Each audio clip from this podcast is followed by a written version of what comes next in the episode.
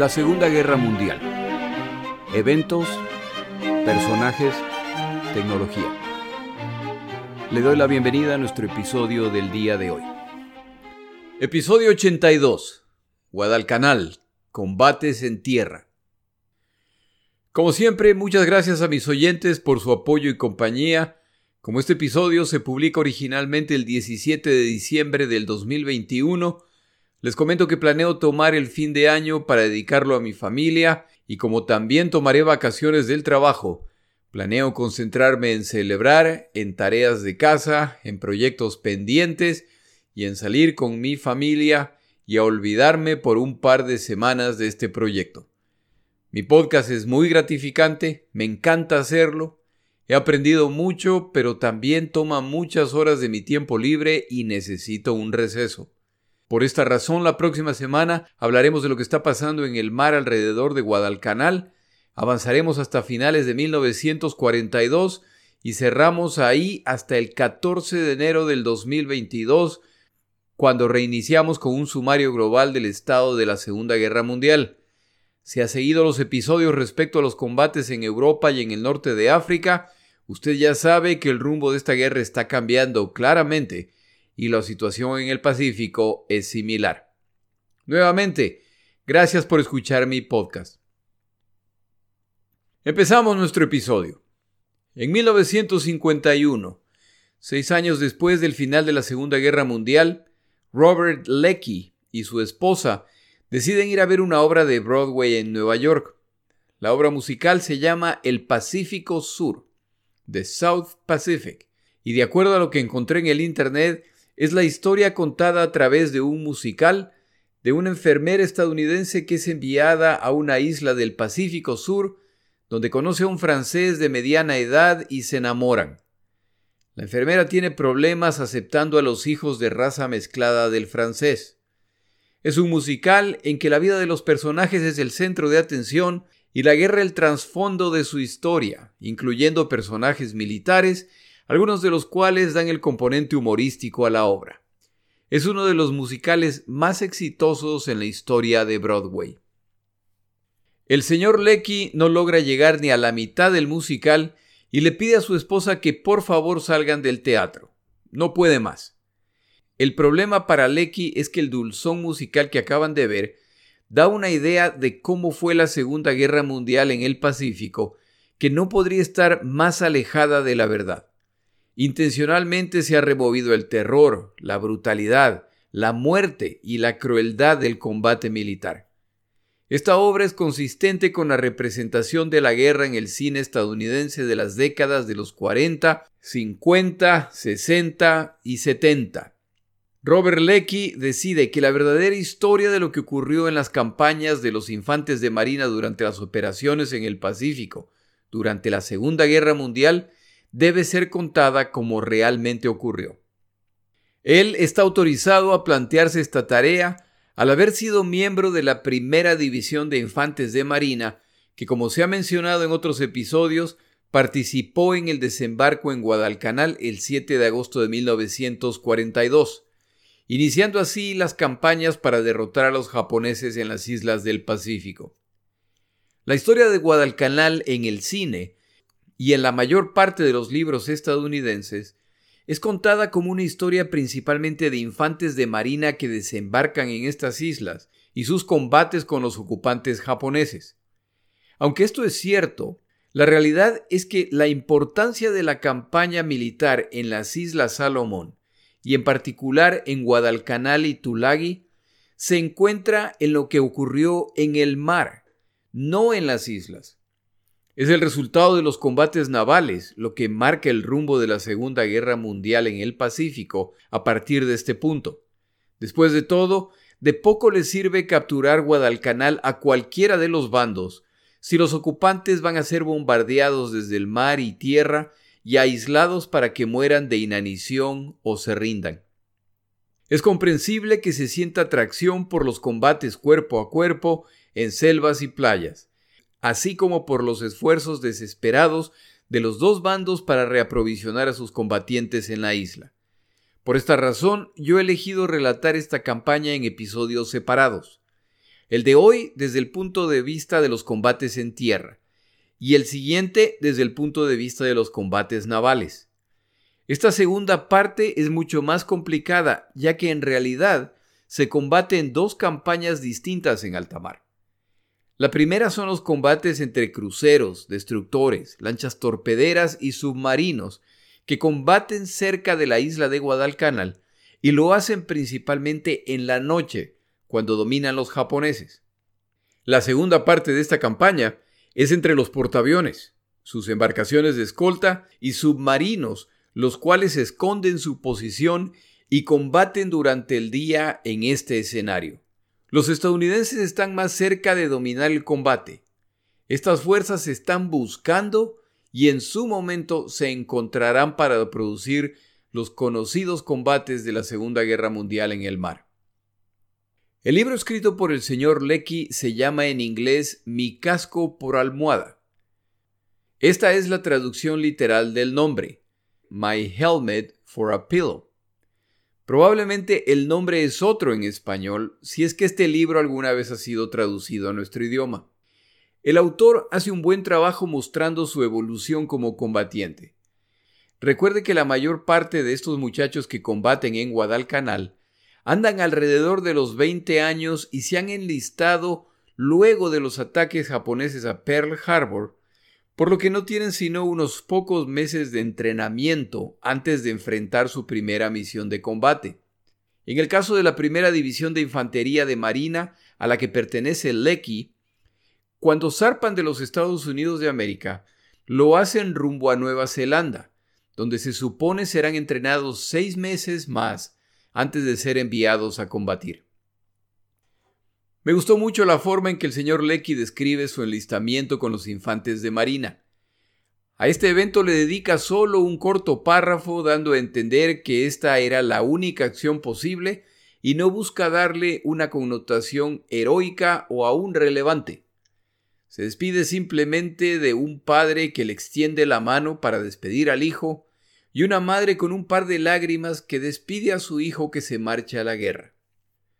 Describe su tiempo de conscripción y el entrenamiento que tuvo que pasar. Esta sección está llena del humor y de las historias inevitables al mezclar a este grupo de casi adolescentes mientras se preparan para una tarea de la que saben algunos no regresarán, pero que por supuesto planean ir a ganarse la gloria. Este es un muy buen libro que resulta que junto con otros libros escritos por infantes de Marina que participaron en estas campañas, forman la base para la serie de HBO El Pacífico. Serie que si usted ha visto, sabe que busca presentar estos eventos de una forma mucho más realista.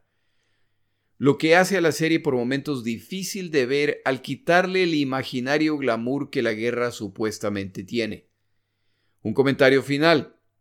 El fin de semana pasada vi la película El diario de Guadalcanal, la cual se filmó en los Estados Unidos alrededor de un año después de los desembarcos en Guadalcanal, y que presenta una realidad de esta campaña muy del tipo Hollywood, que a veces es abrumadora. Me llamó la atención, entre tantas otras cosas, que el desastre de los combates en la isla de Savo, relatado recientemente, la película le dedica un par de segundos en que se afirma que los estadounidenses pierden un número menor de embarcaciones de las que en realidad pierden, y a esta afirmación le sigue otra que igual ganaron la batalla. En fin, esta película aparece cuando todavía se está combatiendo una guerra y no hay que desanimar a nadie.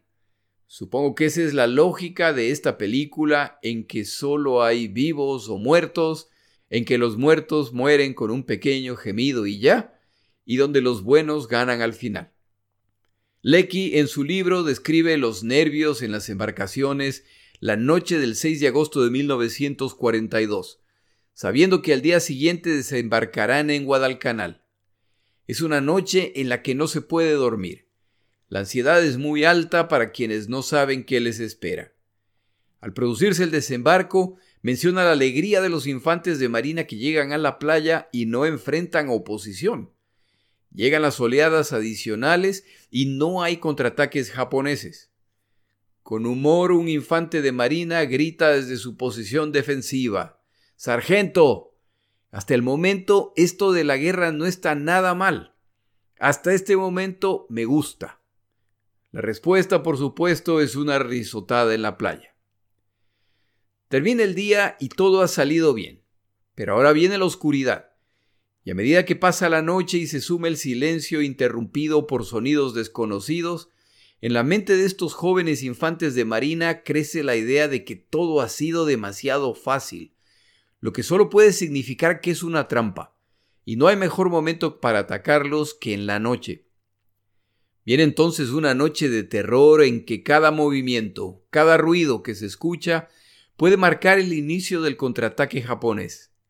Se producen disparos esporádicos a los que pronto se suman otros hasta que alguien ordena alto al fuego. El terror termina con la llegada de la mañana, cuando descubren que en realidad no hubo un supuesto intento de incursión japonesa. Sus nervios les han jugado una mala pasada. Desafortunadamente ha habido un muerto. Uno de los médicos decide ir a hacer sus necesidades en la selva y al regresar hace un ruido. Se le pide la contraseña, pero alguien no puede esperar y dispara. Otros se suman y no es sino hasta la mañana cuando se dan cuenta de su error al descubrir el cuerpo del médico avaliado por ellos. No son después de todo los tan buenos combatientes como les gustaría creer que son. Pero los japoneses están ahí, y solo es cuestión de tiempo para que los combates se inicien. Sobre todo alrededor de la pista que los japoneses casi han construido completamente. Los estadounidenses ahora trabajan ansiosamente para terminar de construir esta pista y utilizan los mismos materiales y equipos que los japoneses han abandonado en su apresurado escape, ya que parte de su equipo y provisiones no pudo ser desembarcada. Cuando la pista está lista, aviones estadounidenses podrán aterrizar con provisiones y para sumarse al ataque contra los japoneses que se encuentran en la isla. La siguiente noche es de tensión, cuando pasadas la una de la mañana, avionetas desconocidas lanzan bengalas cerca de la playa, lo que alerta a los infantes de marina ya que puede ser el inicio de un ataque japonés. Ese no es el caso, y estas son las bengalas mencionadas en el episodio de la batalla de la isla de Sabo. No son para descubrir a los estadounidenses en tierra, sino para los estadounidenses que están en el mar. El resto de la noche distinguen a la distancia las embarcaciones en llamas y muchos celebran confiados que los estadounidenses están dándole una lección a los japoneses. Obras más tarde descubren la seria derrota que han sufrido. A la mañana siguiente ven los despojos que ya se acercan a la orilla, embarcaciones semihundidas y humeantes, y lo restante una vez que la flota de desembarco que los ha traído hasta aquí los ha abandonado. El almirante Turner, a cargo de la flota de desembarco, sabe que los portaaviones estadounidenses se han retirado. Sin su presencia, arriesga la destrucción de su flota entera, por lo que se ha retirado en la noche. Los infantes de marina estadounidenses se encuentran ahora solos en la isla y buena parte de sus provisiones nunca llegaron a ser desembarcadas. Por lo tanto, deberán racionarlo todo hasta saber cuál es el plan para reaprovisionarlos. Los libros consultados se centran casi completamente en los estadounidenses y describen sus privaciones y limitaciones al ser abandonados, entre comillas, por la Marina. En realidad quienes están en una situación realmente complicada son los japoneses. Como los estadounidenses los han pescado completamente por sorpresa, han huido despavoridos hacia la selva cuando el bombardeo naval se inicia, y este bombardeo es seguido luego por aviones de combate. Los estadounidenses al ocupar las posiciones japonesas encuentran evidencia de comidas interrumpidas a media, de escapadas apresuradas y sobre todo, no se ha destruido ni el equipo ni las provisiones japonesas. Esto compensa parcialmente lo que no se logró desembarcar y los estadounidenses pueden disfrutar de algunas delicias japonesas, incluida su bebida sake y cerveza japonesa. Estas islas solo producen cocos, de los que hay millones, y esta será la fuente principal de alimentación japonesa una vez que agoten sus reservas de comida. Por otro lado, el alto mando japonés recibe un reporte de inteligencia poco inteligente que afirma que los estadounidenses han desembarcado 2.000 infantes de marina en Guadalcanal y que su tarea es destruir la pista antes de retirarse. Los estadounidenses han desembarcado 11.000 infantes de marina y su objetivo es capturar la pista de la isla, finalizar su construcción y esta pista será utilizada, entre otras cosas, como base para bombardear Rabaul, la base principal japonesa en la zona. Los japoneses tienen alrededor de 8.000 combatientes en la isla de Guadalcanal, pero la mayor parte de estos combatientes son de regimientos de construcción y por lo tanto no son combatientes de élite. Los infantes de marina, en cambio, son una fuerza de choque cuya tarea es exclusivamente desembarcar y combatir hasta destruir al enemigo. Son entonces reemplazados por tropas del ejército y se dirigen hacia su nueva misión de combate. En otras palabras, aunque estos combatientes estadounidenses son novatos, su mucho o poco entrenamiento es dirigido específicamente al combate y planean mostrar que saben lo que hacen. El 12 de agosto una patrulla de infantes de Marina es enviada a investigar un reporte respecto a un grupo de combatientes japoneses que aparentemente estarían dispuestos a rendirse. Esta patrulla que se acerca por mar es atacada y casi completamente aniquilada.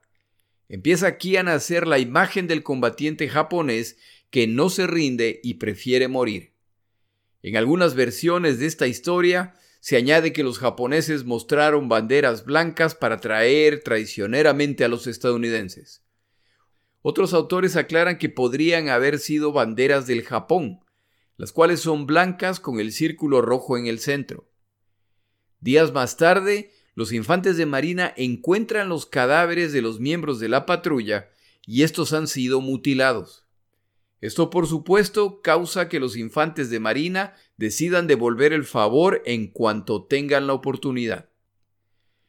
A los problemas para los japoneses se suma el área de Guadalcanal. Esta isla, de 150 kilómetros de largo por 56 de ancho, da suficiente espacio a los japoneses para esconder sus tropas. El problema es que en Guadalcanal hay dos puntos de importancia. La pista aérea que se está construyendo y la playa. No hay otros puntos en la isla que les interesen a los bandos.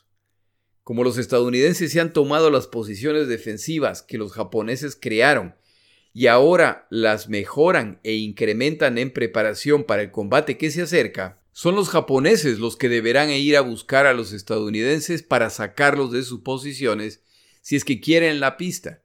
Y como ya se dijo, todos los infantes de marina estadounidenses están concentrados en la pista, la playa y sus alrededores. No hay muchos puntos desde los cuales lanzar ataques sorpresa o para tratar de dispersar las fuerzas estadounidenses. Son por lo tanto los japoneses quienes ahora tienen la tarea de tomar las posiciones defensivas estadounidenses. Y este es un movimiento que los dos bandos anticipan. De todos los problemas que enfrentan los japoneses, sin duda el mayor de todos es el informe de inteligencia que afirma que en Guadalcanal hay 2.000 infantes de marina. Los japoneses planean sus ataques con ese número en mente más la convicción de que son mejores combatientes que los estadounidenses, como lo han demostrado en múltiples ocasiones en enfrentamientos contra occidentales. Como ya se dijo antes, en Guadalcanal hay 11.000 tropas de asalto estadounidense que tienen que defender un perímetro limitado. Los japoneses pagarán caro este error y el menosprecio del oponente. El 13 de agosto el alto mando japonés autoriza el envío de 2.000 combatientes japoneses para asaltar y recuperar Guadalcanal. Esta fuerza llegará en dos grupos que deben concentrarse antes de atacar conjuntamente. El primer grupo de estas tropas de combate son lideradas por el coronel Kiyono Ichiki, y el 18 de agosto desembarcan alrededor de mil combatientes japoneses con instrucciones de esperar la llegada de la segunda fuerza.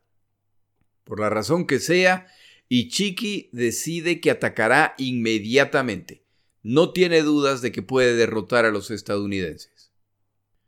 Uno de los puntos relevantes en la isla es el río Tenaru, más un riachuelo que un río verdadero, el cual no lograba llegar al mar cuando las lluvias no eran lo suficientemente abundantes o la marea era particularmente alta. El resto del tiempo era más bien agua emposada con tonos verdes. Como todo río, el Tenaru es un buen punto para separar a los combatientes, y sus cercanías son excelentes para ubicar posiciones defensivas, sabiendo que el río detendrá el avance de los atacantes. Los infantes de marina empiezan a cavar trincheras y a instalar el alambre de púas. Si los japoneses quieren atacar, tendrán que cruzar el Tenaru o el estrecho banco de arena que separa al río del mar. Por esta razón, fuertes posiciones defensivas se ubican ahí. Llega el final del día y los infantes de marina no han podido terminar sus posiciones defensivas. Han cavado las trincheras parcialmente, pero están incompletas. Se viene la noche y con ella la ansiedad y el terror. En cierto momento, en la oscuridad, notan en el río una letra V que se forma cuando alguien nada o camina atravesando un río. Cuando usted cruza un río caminando, su cuerpo se vuelve la base de la V y a medida que usted avanza, las olas que genera su cuerpo van formando los brazos de la V. Esa V en el agua delata que alguien está cruzando el río, y las ametralladoras abren fuego y todos se suman con sus rifles. Se ordena el alto al fuego. La V ha desaparecido. Más tarde en la noche se escuchan movimientos en la otra orilla del Tenaru y nuevamente abren fuego, pero esta vez el fuego es respondido. Hay japoneses en la otra orilla, por lo que se inicia el combate. Inmediatamente notan la ametralladora hacia el costado izquierdo de sus líneas. Alguien ha cargado su ametralladora con balas trazadoras. Estas son balas con una pequeña carga pirotécnica, lo que hace posible verlas en ruta hacia el objetivo, lo que facilita corregir para impactar el blanco. El problema es que durante el combate nocturno, así como estas balas permiten ver hacia dónde van, también permiten ver el punto de origen de la bala. El infante de marina que dispara esta ametralladora sigue disparando y todos saben lo que pronto ocurrirá. De repente dos ametralladoras pesadas japonesas que han sido reubicadas abren fuego contra esa posición específicamente y el infante de marina y su ametralladora son eliminados. Es bien sabido que, en circunstancias de combate, los dos bandos intentan ubicar las posiciones de ametralladoras y morteros tan pronto como sea posible, ya que estas armas bien utilizadas son las que causan la mayor parte de las bajas. Robert Lecky. Tiene la posición de auxiliar de ametralladora y sabe que tienen que cambiar de posición constantemente, ya que el enemigo los está buscando, por lo que muchas veces durante la noche disparan por unos minutos, luego separan la ametralladora de su trípode y se dirigen a una nueva posición para repetir el proceso. Finalmente llega la mañana del primer enfrentamiento con los japoneses y en la orilla opuesta del río Tenaru no hay señales de vida, pero sí hay una gran cantidad de cadáveres japoneses. En este ataque, los japoneses no han logrado cruzar el río y han pagado un alto precio por el intento. Con la luz de la mañana, el general Vandergrift despacha tropas a finalizar el trabajo ya que sobrevivientes japoneses se han internado en la selva.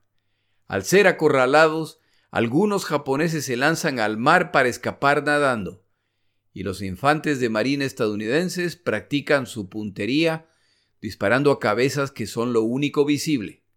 Ninguno de estos combatientes japoneses sobrevive. A medida que avanza la mañana, se hace inventario de las pérdidas. Los infantes de marina han perdido unas cuantas decenas de combatientes frente a las centenas de combatientes japoneses muertos. Alguien estima que los muertos japoneses se acercan a mil. La fuerza japonesa enviada a Guadalcanal bajo Kiono Ichiki ha sido prácticamente eliminada en una sola noche. El coronel Ichiki y unos pocos sobrevivientes logran escapar. Ichiki solo encuentra una opción honorable y realiza el suicidio ritual conocido como harakiri. En este momento tomamos una pausa en nuestro episodio.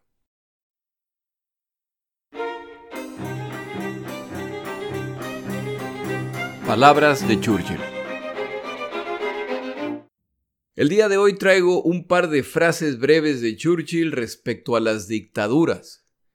Al respecto decía, la dictadura no es más que el monstruoso hijo de la emergencia.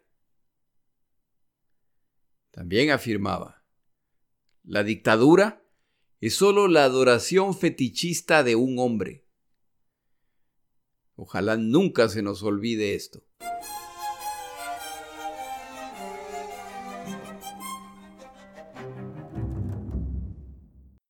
Una vez terminada la batalla, empieza la búsqueda de trofeos. Uno de los infantes de Marina empieza a volverse famoso por su costumbre de, al terminar la batalla, sacar su playo y empezar a buscar en la boca de los cadáveres japoneses dientes e implantes de oro los cuales remueve con su playo y pone en una funda especialmente preparada para este propósito. El mismo Leki decide cruzar el río en busca de uno de los tesoros más apreciados, una espada de samurái, la cual solo llevan los oficiales. Se quita la ropa y solo lleva su bayoneta, la cual pone entre sus dientes. Sus compañeros lo cubren desde la otra orilla en caso de que se produzcan problemas. Ingresa al río Tenaru solo para descubrir que el agua de este río es una pasta verde resultado de una mezcla de algas y vegetación descompuesta. Planea que aun si le disparan no sumergirá su cabeza en este líquido indescriptible. Al salir avanza cuidadosamente y descubre que, a pesar de lo reciente de la batalla, la naturaleza ya ha llegado. Moscas y cangrejos en impresionantes números que ahora disfrutan del banquete servido. Puede a simple vista ver el impacto de los combates de la noche anterior y es capaz de ver la cara del enemigo muerto.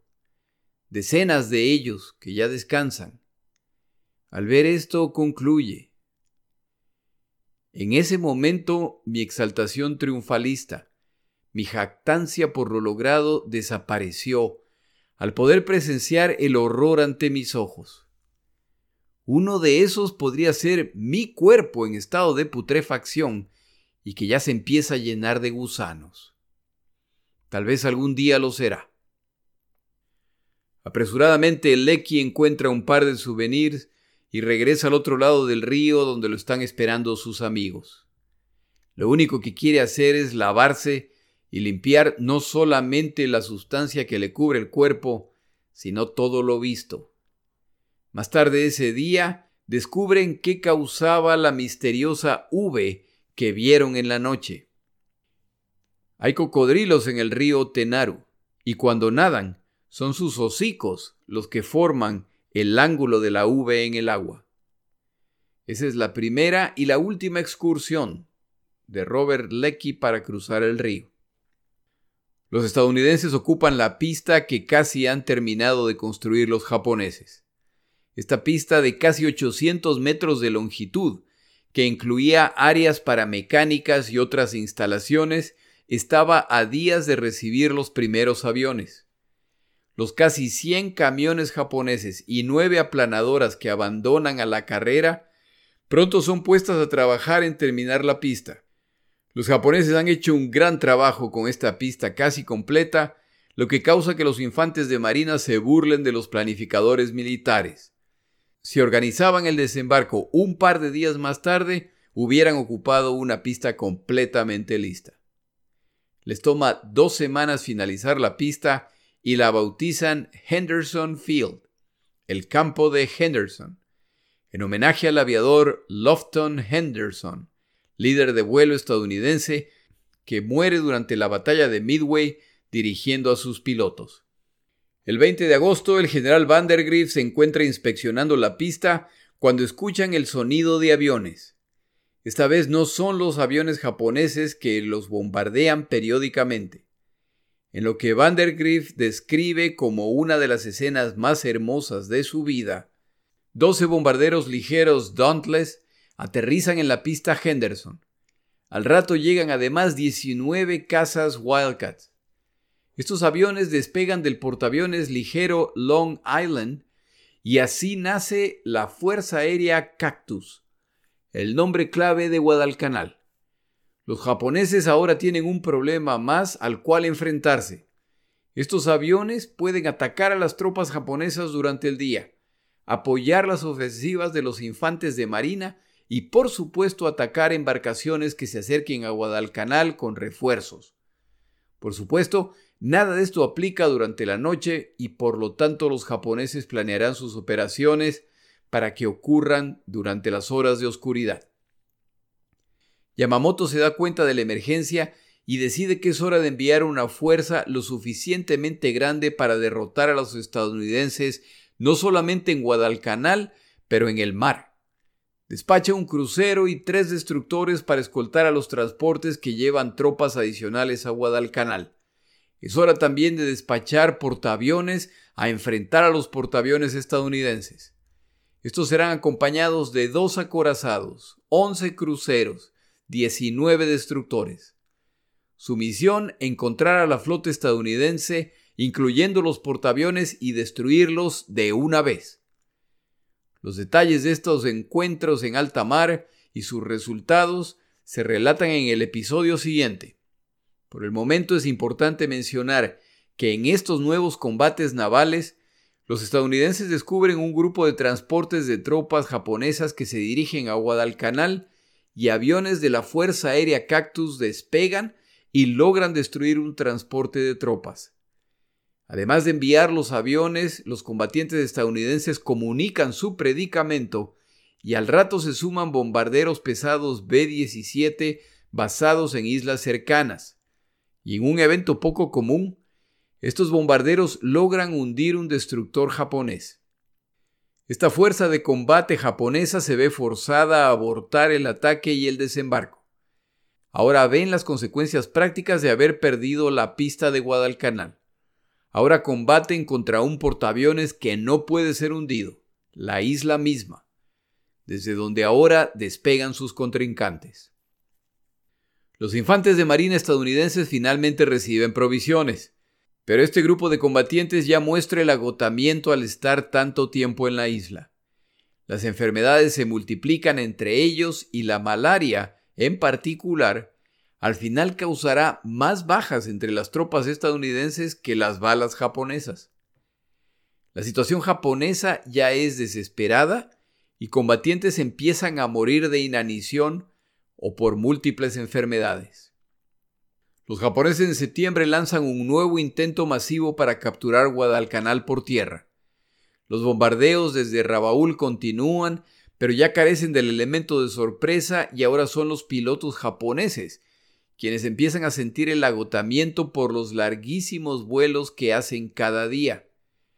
Como los japoneses han tenido alguna victoria en el mar, las cuales serán relatadas en otro episodio, los aviones de portaaviones estadounidenses que no tienen dónde aterrizar al ser los portaaviones averiados o hundidos, son dirigidos a otros portaaviones o a Guadalcanal, por lo que la fuerza aérea de la isla sigue creciendo. Guadalcanal se vuelve un objetivo cada vez más importante para los japoneses. Esta vez es el general Kiyotake Kawaguchi, quien comanda las tropas a cargo del nuevo ataque.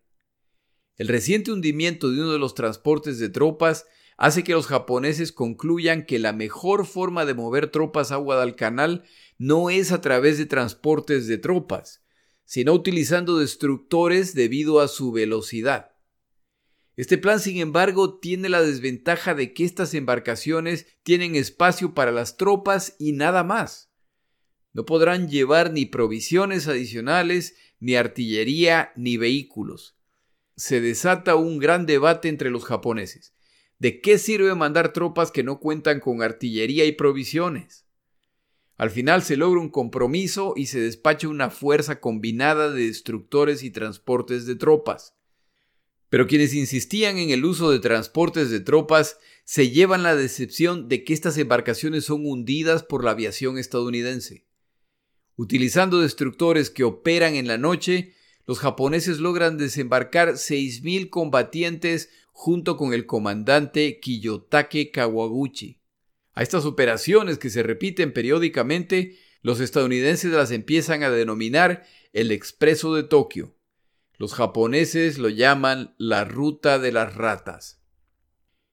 Kawaguchi decide dividir sus tropas para atacar la pista desde tres puntos, dos de los cuales requieren atravesar la selva para llegar al punto de ataque. Los japoneses están muy confiados en su triunfo e incluso ya tienen la fecha en que aviones de Rabaul aterrizarán en la pista recapturada por los japoneses. Este plan de ataque, sin embargo, desde el inicio va mal, cuando los infantes de marina, que ya no se conforman con proteger el perímetro de la pista, en una de sus incursiones descubren el campamento de los japoneses y destruyen su equipo y provisiones. Ni los japoneses ni los estadounidenses contaban con mapas confiables de Guadalcanal. Y el plan elaborado por Kawaguchi se basa en mapas que están equivocados, por lo que sus fuerzas que convergen desde tres puntos se pierden. Tal es la confusión que se decide retrasar la operación, pero este cambio de planes no llega a una de las tres fuerzas atacantes que proceden con el plan acordado diluyendo así la fuerza de ataque. De más está decir que este ataque es derrotado. La batalla conocida como la Saliente Sangrienta ocurre esa noche. Se inicia con un bombardeo japonés desde navíos de combate. El Pacífico, la serie recomendada esta semana, hace un excelente trabajo presentando el pánico de ver cómo los obuses disparados por acorazados japoneses empiezan a impactar el campo de batalla y cómo siguen acercándose, destrozando todo lo existente en esa área. Los libros consultados coinciden en que esta fue la noche de mayor terror para las tropas estadounidenses. Los estadounidenses se repliegan dejando delante de sí amplias áreas despejadas. Si los japoneses quieren expulsarlos, tendrán que cruzar estas áreas para enfrentarlos.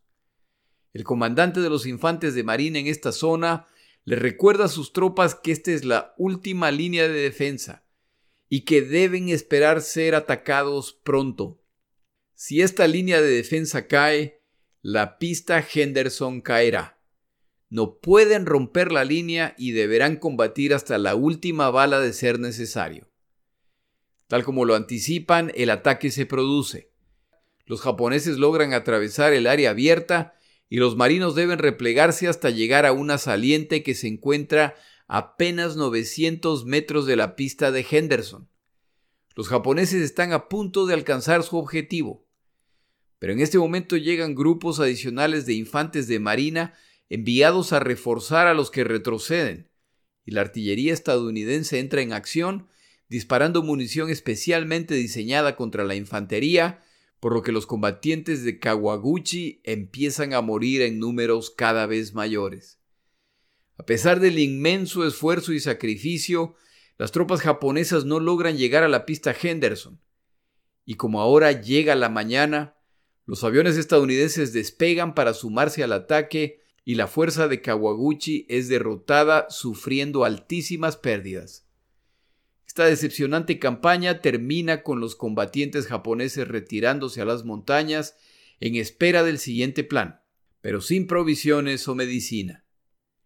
El almirante Yamamoto decide que se necesitará una división entera para recapturar Guadalcanal, por lo que empieza a planear. Pero los estadounidenses también han visto el creciente interés japonés y el precio que están dispuestos a pagar, por lo que es hora de enviar tropas adicionales incluyendo regimientos de infantes de marina adicionales y el ejército, a fin de relevar a la primera división de infantes de marina que combaten en Guadalcanal desde el primer día de las operaciones. En octubre de 1942, Las divisiones enviadas por Yamamoto se enfrentan a los estadounidenses, pero ellos ya han recibido sus refuerzos, han ampliado la pista a Henderson, ya cuentan incluso con una segunda pista, lo que les da más poder en el aire y han reforzado sus posiciones defensivas. No solo eso, continúan expandiendo su perímetro por lo que los japoneses ya no son los únicos en tomar posiciones ofensivas. La única esperanza para los japoneses es que siguen dando muchos problemas a los estadounidenses en alta mar y siguen con el plan de controlar los alrededores de Guadalcanal, lo que como se ha dicho antes definirá esta batalla y de hecho el futuro de la guerra en el Pacífico. La Marina estadounidense debe seguir aprendiendo lecciones importantes a manos de los japoneses. La Marina japonesa sigue intentando reaprovisionar a sus tropas en Guadalcanal y lo hace a través de destructores que se acercan a la costa en las noches y sueltan contenedores cilíndricos llenos de provisiones con la esperanza de que los combatientes japoneses los descubran primero y los recuperen. Como las incursiones de estos destructores en la noche son escuchadas por los estadounidenses, muchas veces son los estadounidenses quienes toman los contenedores. O al día siguiente los contenedores son utilizados por los cazas estadounidenses para prácticas de tiro. La situación continúa agravándose para las fuerzas japonesas en la isla. En tierra, las cosas no van bien para los japoneses, y en un solo intento de desembarcar combatientes en Guadalcanal, pierden 6.000 combatientes cuando sus embarcaciones son hundidas por una combinación de combates navales y ataques de aviones de la Fuerza Aérea Cactus. La situación para las tropas japonesas en Guadalcanal ya es desesperada y la muerte ya es normal entre las tropas, no como resultado de ataques enemigos, sino sobre todo debido a la enfermedad, la debilidad y el hambre. Lo que está quedando claro en estos combates iniciales en tierra es que en el Pacífico no habrá rendiciones. Los soldados japoneses al verse rodeados o al determinar que su ataque ha fallado, prefieren en vez de rendirse lanzar cargas desesperadas bajo el grito de Banzai, en que se lanzan contra el enemigo sabiendo que no tienen opciones de sobrevivir.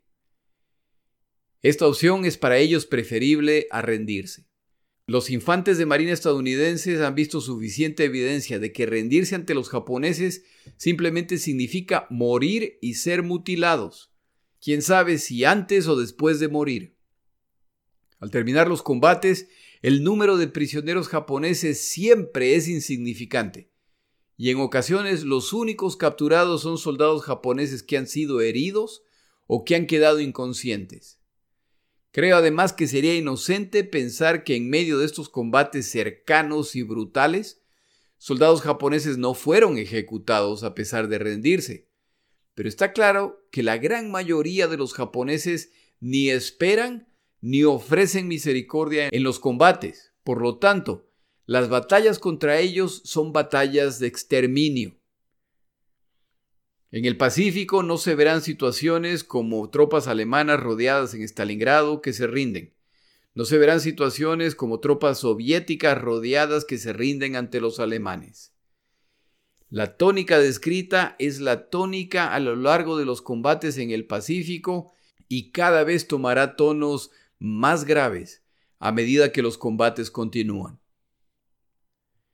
El 9 de diciembre, la primera división de infantes de marina estadounidense, comandados por el general Vandergrift, son relevados y salen a tomar un merecido descanso y a reponer los combatientes perdidos antes de su siguiente misión de combate.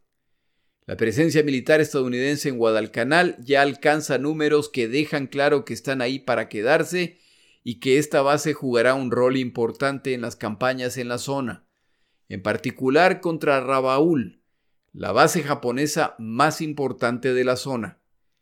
Como para este momento la situación en alta mar ya ha tomado un giro más favorable a los estadounidenses, los japoneses deben empezar a aceptar la realidad de su situación. El nuevo comandante de las tropas estadounidenses en Guadalcanal, el general Alexander Patch, ya no está contento con simplemente defender su posición. Es hora de capturar o eliminar a los japoneses que quedan en la isla. La mayor parte de las tropas restantes japonesas se han agrupado en una montaña llamada Osten, desde donde se domina visualmente la zona de la pista Henderson y la playa. El general Patch decide que hay que tomarla para eliminar esa ventaja japonesa. El combate resulta más complicado de lo esperado ya que los japoneses se han atrincherado en cuevas en la montaña. Al final los estadounidenses no logran tomar la montaña entera, pero toman la cumbre, por lo que la ventaja de esta posición para los japoneses es eliminada. Ya no tienen control visual de la pista. Los combatientes japoneses ahora son casi prisioneros de Guadalcanal y los refuerzos en tropas o vituallas necesarios son cada vez más escasos y fallidos. Si se anima a ver la serie mencionada al inicio del episodio, El Pacífico, de HBO, encontrará una descripción muy similar a lo detallado en este episodio. Me sorprendió qué tan cercana es la serie al libro de Robert Leckie. Esta es una de esas series que busca presentar una versión más realista de lo ocurrido, pero como siempre, desde un punto de vista muy estadounidense. En el siguiente episodio, y ya para finalizar los episodios del año 2021, Guadalcanal, los combates navales.